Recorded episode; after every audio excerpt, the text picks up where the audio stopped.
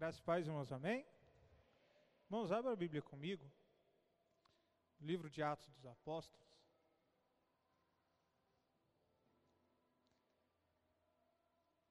Atos dos Apóstolos, capítulo de número 17.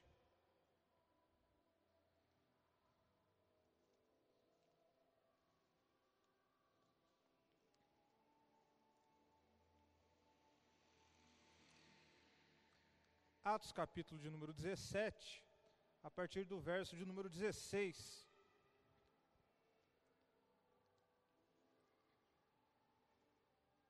Amém? Deus tem falado desde o começo do culto e Ele tem confirmado aquilo que Ele já colocou obrigado, ao meu coração. Amém? Atos capítulo de número 17, o verso de número 16, que nos diz assim: Enquanto Paulo os esperava em Atenas, o seu espírito se revoltava em face da idolatria dominante na cidade.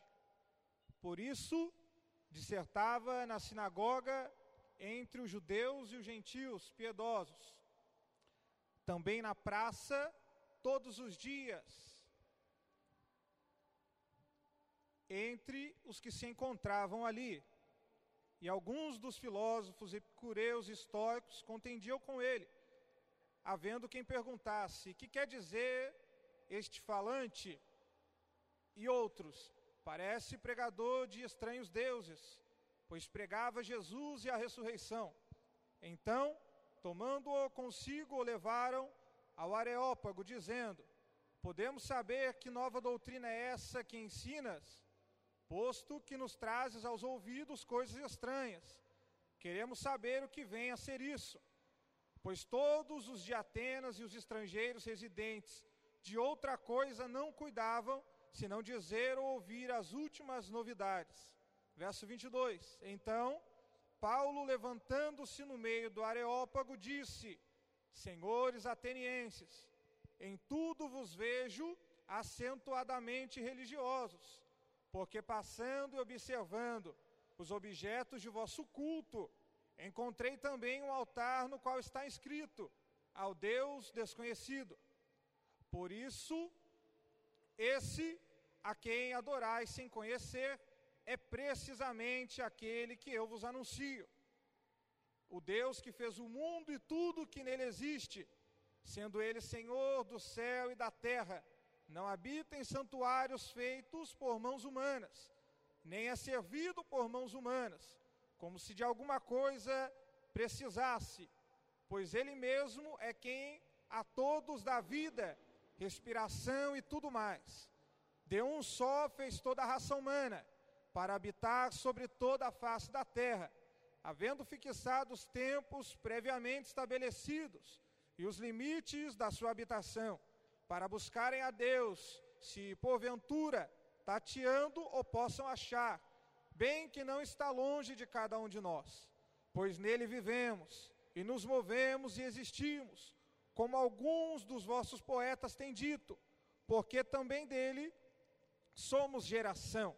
Sendo, pois, geração de Deus, não devemos pensar que a divindade é semelhante ao ouro, à prata ou à pedra trabalhados pela arte e imaginação do homem. Ora, não levou Deus em conta os tempos da ignorância. Agora, porém, notifica aos homens que todos, em toda parte, se arrependam, porquanto estabeleceu um dia em que há de julgar o mundo com justiça, por meio de um varão que destinou e acreditou diante de todos, ressuscitando-o dentre os mortos. Amém? Pode tomar o seu assento?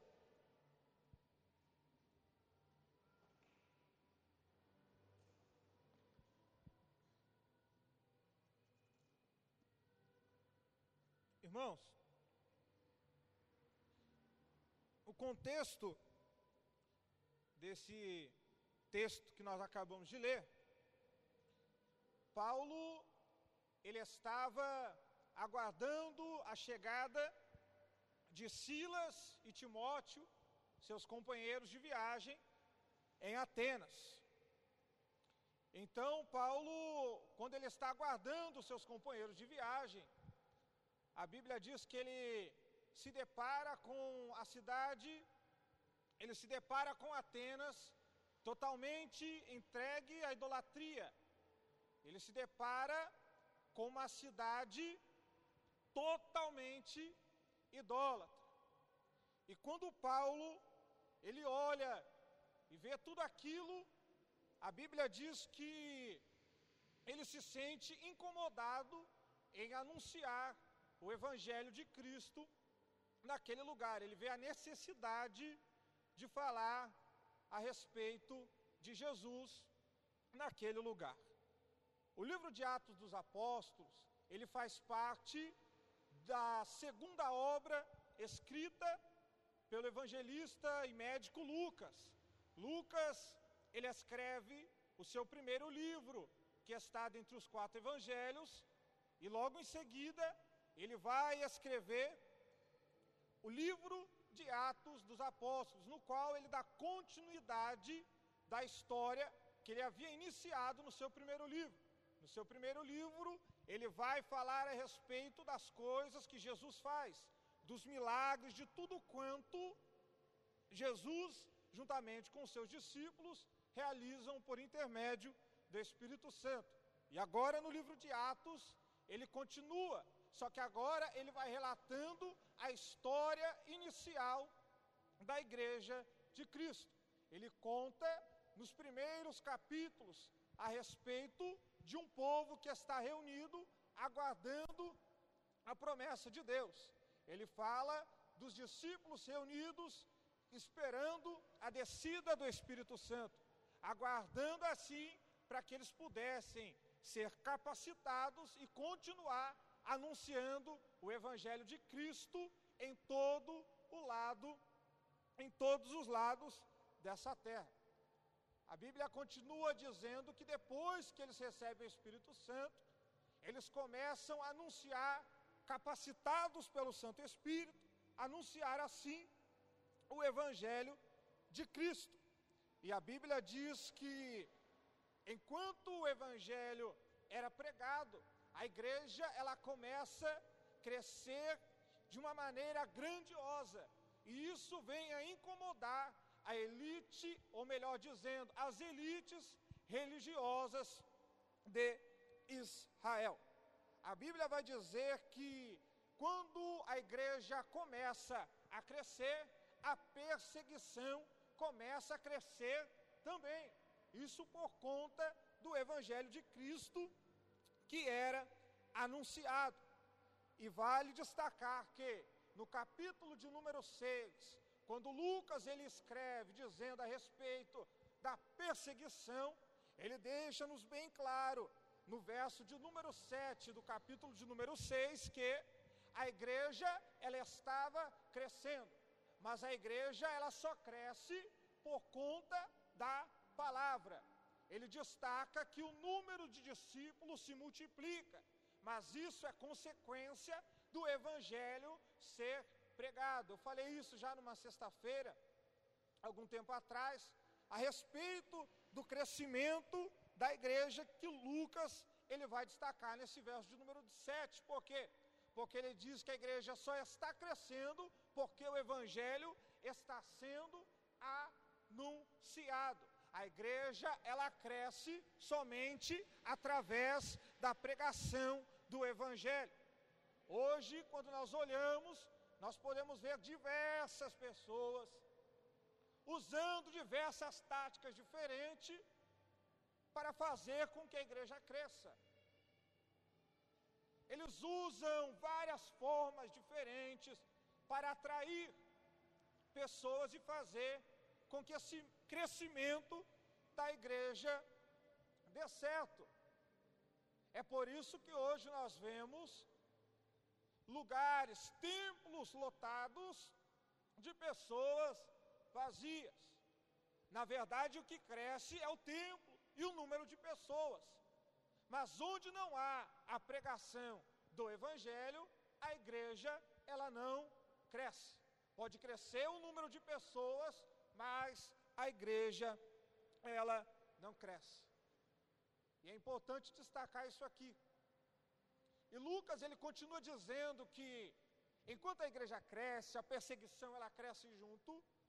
No seu capítulo, ainda de número 6, ela, a, Bíblia, a Bíblia deixa clara que um dos discípulos, chamado Estevão, que é considerado o primeiro Marte, ele vem a ser acusado de blasfêmia, ele vem sendo perseguido por conta de anunciar esse evangelho. E a Bíblia diz que ele é levado, é colocado na cadeira da acusação, ele é levado pelos, para o sinédrio e ali ele sofre diversas acusações. E a Bíblia diz que ali ele adormece depois de ser apedrejado por aqueles homens. E a Bíblia continua a história dizendo que quando Estevão ele morre, um certo homem chamado Saulo, ele consente na morte de Estevão. Quando Estevão é apedrejado, esse homem Saulo, ele é um dos que fazia parte daqueles que concordavam com aquela perseguição. E a Bíblia diz que a perseguição ela começa a aumentar. E no capítulo, dois capítulos para frente, a Bíblia diz que Saulo, ele em seu coração, ele coloca aquele desejo de aumentar a perseguição da igreja. E a Bíblia diz que ele, ele vai, ele pede cartas aos dos maiores da sinagoga, ao sumo sacerdote, para que ele pudesse prender todos aqueles que faziam parte do caminho, todos aqueles que se diziam fazer parte do evangelho de Cristo. Ele começa a perseguir, a Bíblia diz que ele assola, ele entra em casas, ele prende homens, ele prende mulheres, ele prende todos aqueles que faziam parte do grupo que professava a sua fé em Cristo. E quando ele pede essa carta ao sumo sacerdote para ir até Damasco e ali prender todos que faziam parte desse grupo, a Bíblia vai dizer que ele tem no capítulo de número 9 um encontro com Cristo. E depois que ele tem esse encontro com Cristo, ele passa de perseguidor a ser um homem que entrega a sua vida a Cristo e se dispõe a ser perseguido por conta do evangelho. Depois que Saulo ele tem esse encontro com Jesus, ele muda totalmente os seus pensamentos. Ele muda totalmente aquilo que estava dentro do seu coração. E agora ele se dedica a servir a Cristo, ele se põe na posição de servo do reino. E quando ele faz isso, a Bíblia Sagrada diz que ele a partir daquele momento, ele vive uma vida de total entrega, de total confiança em Deus. E a Bíblia diz que depois que ele tem esse encontro com Cristo, depois dessa mudança radical que acontece na vida desse homem que era perseguidor e agora está se dedicando ao reino, e está colocando-se na situação de ser perseguido por causa de Cristo. A Bíblia diz que ele, antes dele chegar até Atenas, na sua segunda viagem missionária, no capítulo de número 15, a igreja que está em Jerusalém, ela organiza um concílio, uma assembleia, uma reunião para discutir alguns assuntos a respeito da doutrina. E logo após eles discutirem a respeito desse assunto, a igreja então decide enviar discípulos, ela decide enviar homens para anunciar o evangelho em outros lugares. Ou melhor, ela pega, chama os discípulos, chama Paulo, chama Barnabé e diz que a missão deles ali agora nessa segunda viagem missionária, era de visitar todos os irmãos que eles haviam anunciado o Evangelho em outras viagens. Na primeira viagem missionária, eles ganham muitas pessoas para Cristo. E agora, nessa segunda viagem, a igreja concede a missão a Paulo e Barnabé de visitar esses irmãos, de aconselhar, de ver qual era a situação que eles se encontravam. Paulo, então, ele se junta com Barnabé e decide ir iniciar essa segunda viagem missionária. Preste atenção, porque quando Paulo está nessa segunda viagem, antes dele começá-la, ele passa por alguns problemas ministeriais. Ele passa, e um desses problemas era de que Barnabé, quando ele recebe o convite para poder ir na segunda viagem, anunciar o evangelho, visitar os irmãos que haviam sido evangelizados, Paulo chama Barnabé e Barnabé ele quer levar consigo João Marcos, que é o escritor do Evangelho de Marcos. E Barnabé chega até Paulo e diz: Paulo, eu quero levar João Marcos juntamente conosco. Paulo olha para Barnabé e ali eles começam uma discussão. Por quê? Porque Paulo olha para Barnabé e diz: Olha, Barnabé, João Marcos para mim não serve.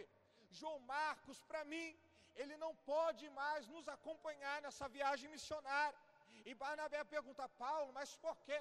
E Paulo responde: Olha, Barnabé, da outra vez foi dada uma missão para ele, e ele voltou para trás. Da outra vez foi dirigida uma missão a ele, e ele retornou, ele olhou para trás. E aí então Paulo se separa de Barnabé.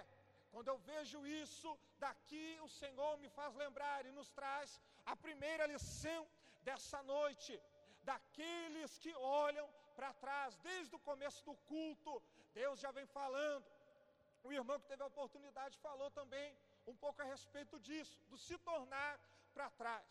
O porquê Paulo fala para Barnabé que João Marcos não serve? Porque ele havia retornado, ele havia uma primeira vez abandonado a missão que fora colocada em sua mão. E Paulo é um homem que leva o reino a sério. Ele é um homem que leva as coisas de Cristo a sério. E quando ele olha e vê que aquele homem, João Marcos, havia abandonado a obra já uma vez, eh, para ele se fosse abandonar de novo.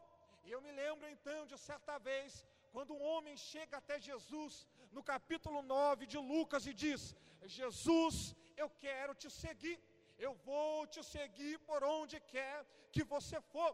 Jesus olha para aquele homem e ouve aquele convite, e ouve, ou melhor, dizendo aquela situação de que o homem se coloca na posição de seguir a Cristo. Mas quando ele diz, Senhor Jesus, eu quero te servir, eu vou te seguir, há uma vírgula ali, porque depois que ele diz isso, ele fala, Jesus, eu vou te seguir, só que antes disso, eu vou me despedir dos meus eu vou me despedir da minha casa. É aí então que Jesus olha para aquele homem e diz: Olha, aquele que põe a mão no arado e olha para trás não é apto para servir o reino. E eu vejo um paralelo e eu entendo o porquê. Lucas ele destaca isso nessa segunda carta. Eu vejo um paralelo que Lucas faz ao lembrar, ao enfatizar esse problema que acontece de Paulo ser tão sério com as coisas do reino e ver que João Marcos não serve porque olhou para trás. Quantas das vezes nós largamos? Quantas das vezes nós colocamos a mão no arado e olhamos para trás? E Jesus diz àquele homem: Olha, você quer servir, você quer me seguir, mas aquele que põe a mão no arado e olha para trás, não é apto para o reino de Deus. Quem é que se lembra de Elias? Quem conhece a história do profeta Elias? A Bíblia diz que ele é um homem que é conhecido por ser um homem de autoridade. Ele é o homem que vai para cima. Ele faz tudo aquilo que Deus coloca na sua mão para fazer. Só que quando chegamos no capítulo 19 de Primeira Reis. A Bíblia diz que Elias, ele chega no ponto que ele se mostra como um homem normal. Ele se mostra que ele não é um super-herói. Ele chega no momento de fraqueza, de medo. E a Bíblia diz então que ele se esconde de Jezabel e ele vai para uma caverna. Ele vai para um lugar aonde ninguém está vendo ele, porque ele está com medo. Então, quando Deus fala com Elias e diz: Elias, o que é que você está fazendo dentro dessa caverna? Sai daí, Elias, porque tem uma missão em tuas mãos que quando você sair daí, você vai ungir rei e você vai ter que ungir profeta. O que Deus está dizendo para alguém aqui nessa noite, que colocou a mão no arado, está pensando em largar e olhar para trás. O que Deus está dizendo para alguém aqui nessa noite, é que aquele que olha para trás não pode ser apto para o reino de Deus. E Deus está dizendo para alguém que se encontra na situação de Elias, escondido numa caverna, pensando em largar, quem sabe, o ministério da palavra, ou ministério assistencial, ou ministério de um louvor. E Deus te trouxe aqui nessa noite e te visita nessa caverna para te dizer: sai daí, porque tem alguém precisando da tua unção. É o que Deus diz para o profeta Elias: Elias, não olha para trás, sai dessa caverna, porque existe alguém precisando desta tua unção. E quantas das vezes a gente quer tirar a mão do arado, mas como foi louvado e dito nessa noite, eu queria que Deus, Ele há de soprar o teu espírito nessa noite e nos fortalecer. A história continua. E Paulo, quando ele se separa de Barnabé, por esse motivo, ele encontra-se com Timóteo e Silas e ele segue para a sua viagem missionária. A Bíblia diz então que eles chegam até Bereia. E é interessante que Bereia ficou conhecida, porque quando Paulo chega para anunciar o evangelho em Bereia, os que habitavam ali pegavam os escritos que eles tinham no grego e começavam a comparar para ver se o que Paulo falava batia com a palavra de Deus. E depois de anunciar o Evangelho de Cristo em Bereia, a Bíblia diz que a perseguição continua. E o homem que outrora era perseguido, homem que outrora perseguia, agora está sendo perseguido. E quando a gente chega no capítulo de número 19, ou melhor, no capítulo 16, quando Paulo prega em Bereia, está sendo perseguido.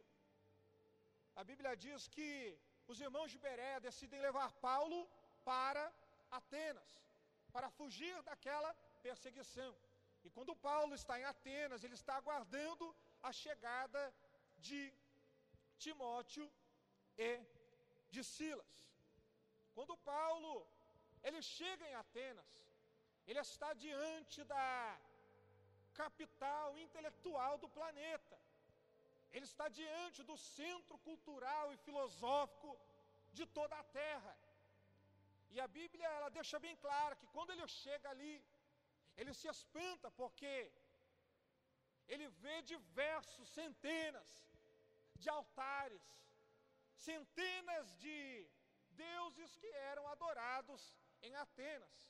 Há um certo escritor do século I que diz que em Atenas era mais fácil achar um Deus do que você achar um homem. E daí nós já podemos imaginar a situação em que Paulo estava. Ele chega em Atenas, se depara com aquele lugar totalmente idólatra, e ele sente a necessidade de anunciar o Evangelho de Cristo ali. E a Bíblia diz que ele começa então a pregar pelas sinagogas, pregar pelas praças. E em Atenas existia um lugar chamado Areópago, que era o lugar aonde se discutiam assuntos filosóficos, assuntos religiosos, toda nova doutrina que era ouvida em Atenas, os filósofos levavam a pessoa que estivesse com essa nova doutrina a este lugar para ali debaterem e conhecerem aquilo que era anunciado. E não foi diferente com Paulo, porque Paulo ele chega pregando uma doutrina diferente. Daqui tem Atenas, ele chega e começa a falar a respeito de um tal de Jesus, de uma ressurreição. E quando os filósofos veem que Paulo está com essa nova doutrina, eles decidem então levar Paulo até este lugar, ao Areópago, para discutir a respeito do que Paulo pregava. E quando eles chamam, convocam Paulo até este lugar, a história diz que Paulo, ele é questionado, e eles perguntam: que doutrina é essa que você está pregando? Que Deus é esse que você está nos anunciando? E foi falado nessa noite a respeito de diversos deuses, Deus que a gente cria. E a situação de Paulo em Atenas é essa: milhares de deuses espalhados pela cidade, e Paulo agora, ele está nesse centro, nessa discussão. E ele começa então a dizer: olha, o Deus que eu estou anunciando, Ele é um Deus que eu vejo que vocês adoram Ele.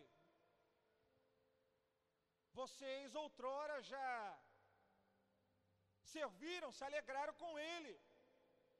É um Deus que vocês sabem quem é, mas não conhecem, no sentido de intimidade.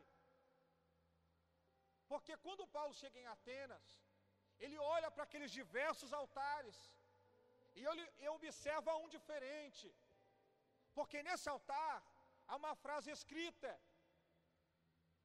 e a frase que está escrita é a que Paulo diz no verso 23: Ao Deus desconhecido. E Paulo conhece a história que se passa por detrás daquele altar. A história diz que por volta do ano 600 antes de Cristo, uma praga chega em Atenas. Corpos estão jogados por todos os lados. Diversos sacrifícios são feitos aos milhares de deuses que ali existem. Os altares são visitados por todos na esperança de que algum daqueles deuses viesse a resolver o problema daquela praga letal que estava em Atenas. E de tanto tentarem buscar soluções, diversos deuses, a história diz que eles então decidem ir até uma ilha chamada Creta, na qual eles buscam por um homem conhecido como um sábio, conhecido como um profeta. A história diz que eles enviam então o navio até a ilha de Creta em busca de um homem chamado Epimênides. Quando ele chega, quando o navio chega, aqueles mensageiros contam para a história de Atenas, o que está se passando por lá.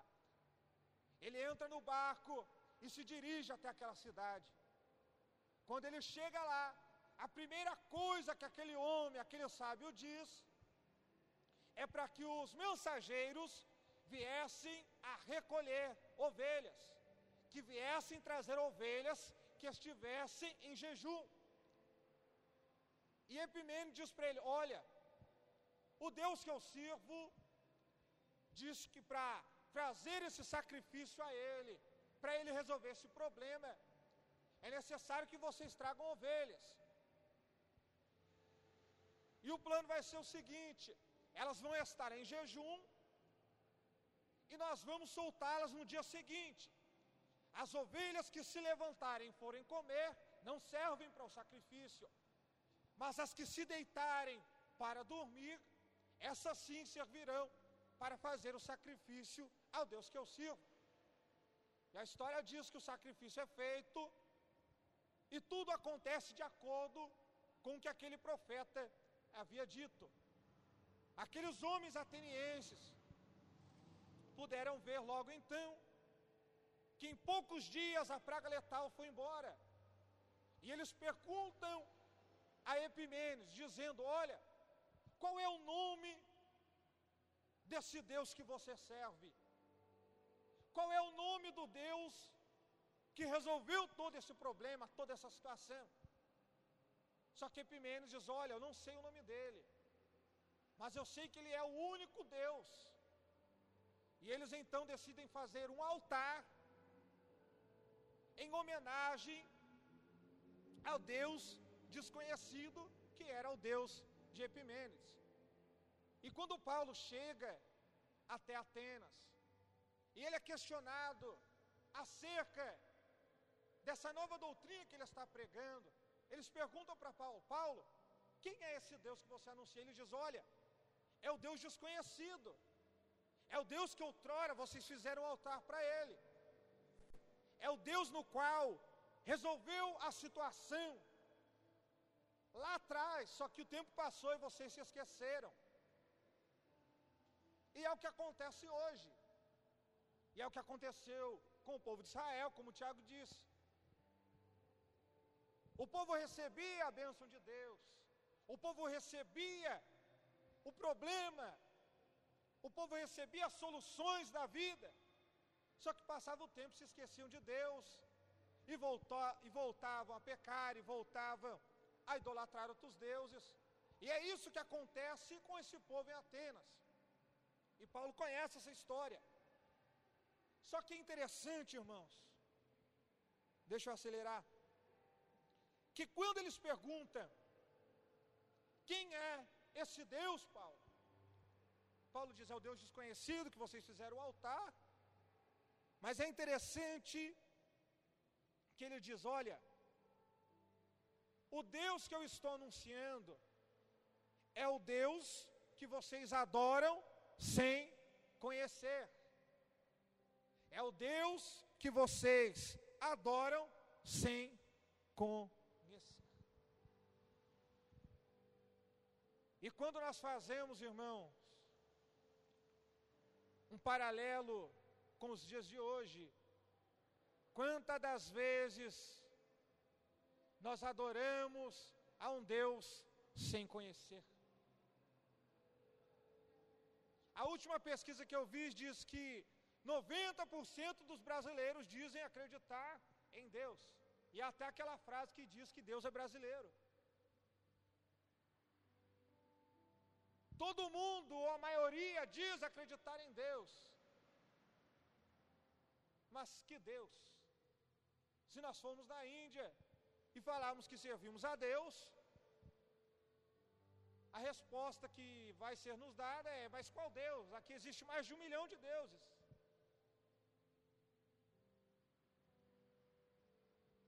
E nós precisamos, irmãos, prestar atenção nisso. Porque a gente pode passar a vida inteira adorando um Deus que a gente não conhece. E é o que Paulo diz que acontece com o povo de Atenas. Vocês adoram a Deus sem o conhecer.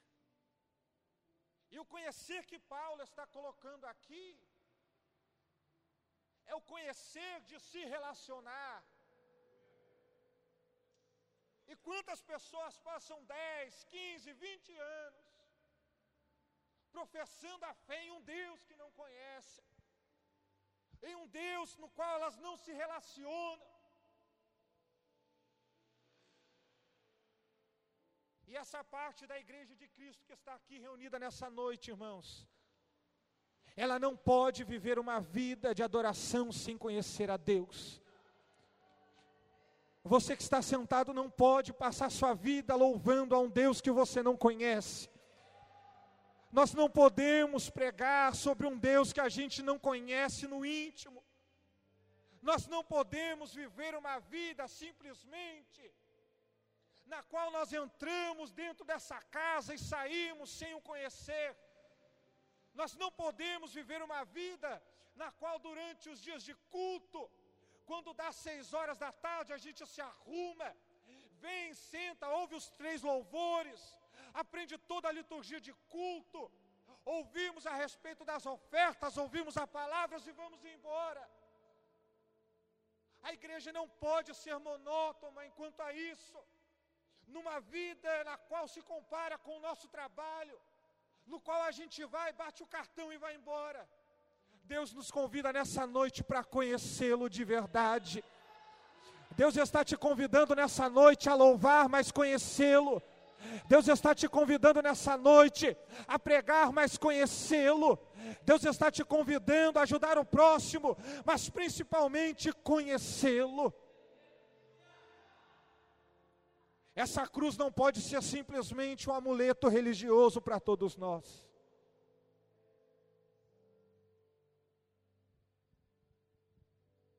Esse Deus é o que vocês adoram sem o conhecer. E quando Paulo diz para aqueles homens que eles estavam servindo ao Deus que eles não conheciam, Paulo ele dá algumas características desse Deus. E ele vai dizer que no verso 24, esse Deus era o Deus que tudo fez. Ele é o Deus que não é servido por mãos humanas. Ele diz que o Deus na qual eles precisavam conhecer era um Deus que de um só fez toda a raça humana. Ele é o Deus no qual nós nos movemos nele, nele nós existimos. E o principal, fique em pé no nome de Jesus.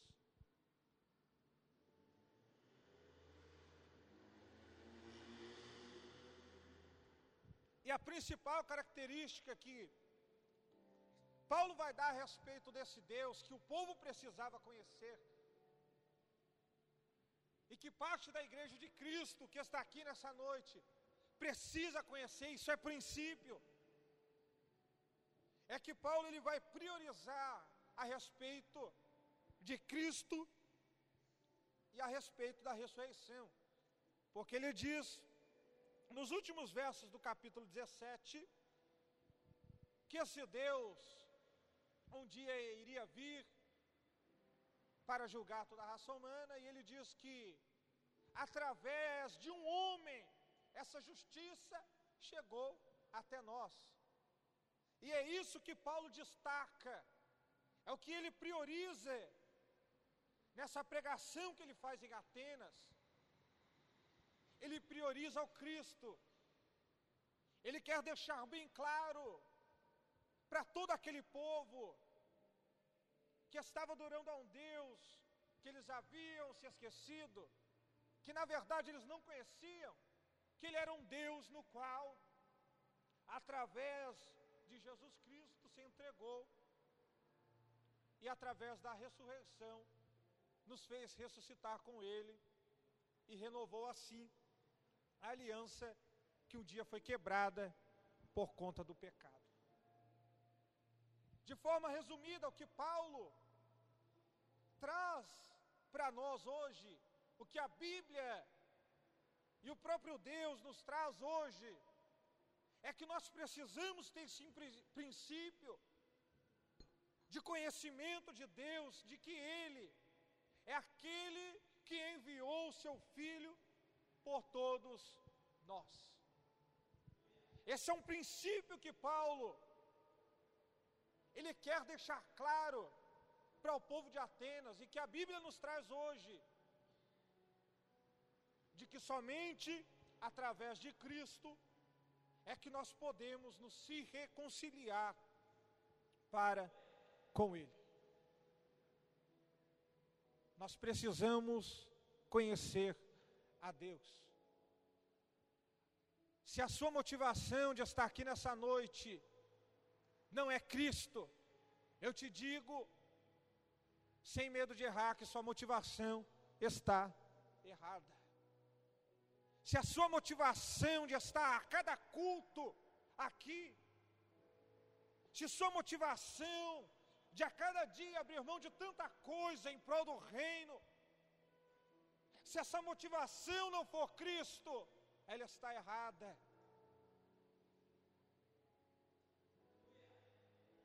Precisamos conhecê-lo nessa noite e saber que a única motivação de nós estarmos aqui tem que ser o Cristo ressurreto que Paulo anuncia a Atenas. Encurve tua cabeça, eu quero orar com você.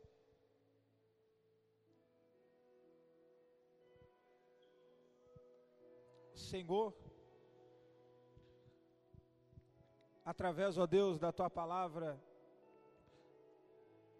fica o alerta a todos nós, ó Pai, nessa noite, de que nós precisamos, ó Deus, te conhecer, e de que é possível, Senhor, te adorar sem te conhecer, Senhor.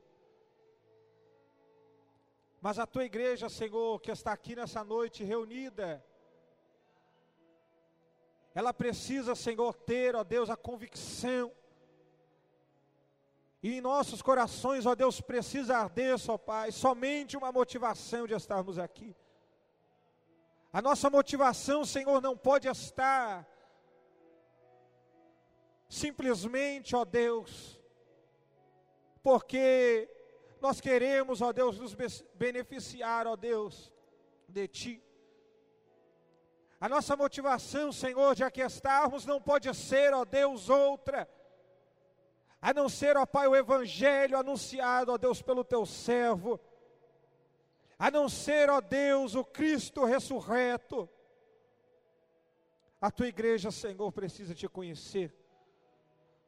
Ó Deus, e o conhecer, ó Pai, a Ti, que nós entendemos, ó Pai, pela Tua palavra, não é simplesmente, ó Deus, um conhecer, ó Pai, na qual, ó Deus, nós aprendemos, ó Pai, a tua palavra. Não pode ser simplesmente, Senhor, um conhecer, ó Pai, fictício, um conhecer superficial, ó Deus. O nosso conhecer a Ti, Senhor, tem que ser algo vivido em nossa pele, algo vivido, Senhor, dentro de nossos corações. Leva-nos a conhecer, Senhor, mais de Ti nessa noite. Leva-nos, ó Deus, a conhecer a Ti, ó Pai, dia a dia. Em cada situação, Senhor. Nós oramos a Ti nessa noite e te pedimos, ó Pai, tira-nos do superficial e leva-nos, ó Pai, a conhecer a Ti, ó Pai, no profundo, a Ti, Senhor, no oculto, ó Pai, aonde o homem não pode levar, aonde o Senhor nenhuma liturgia pode levar, aonde somente, Senhor, o teu Espírito pode nos colocar.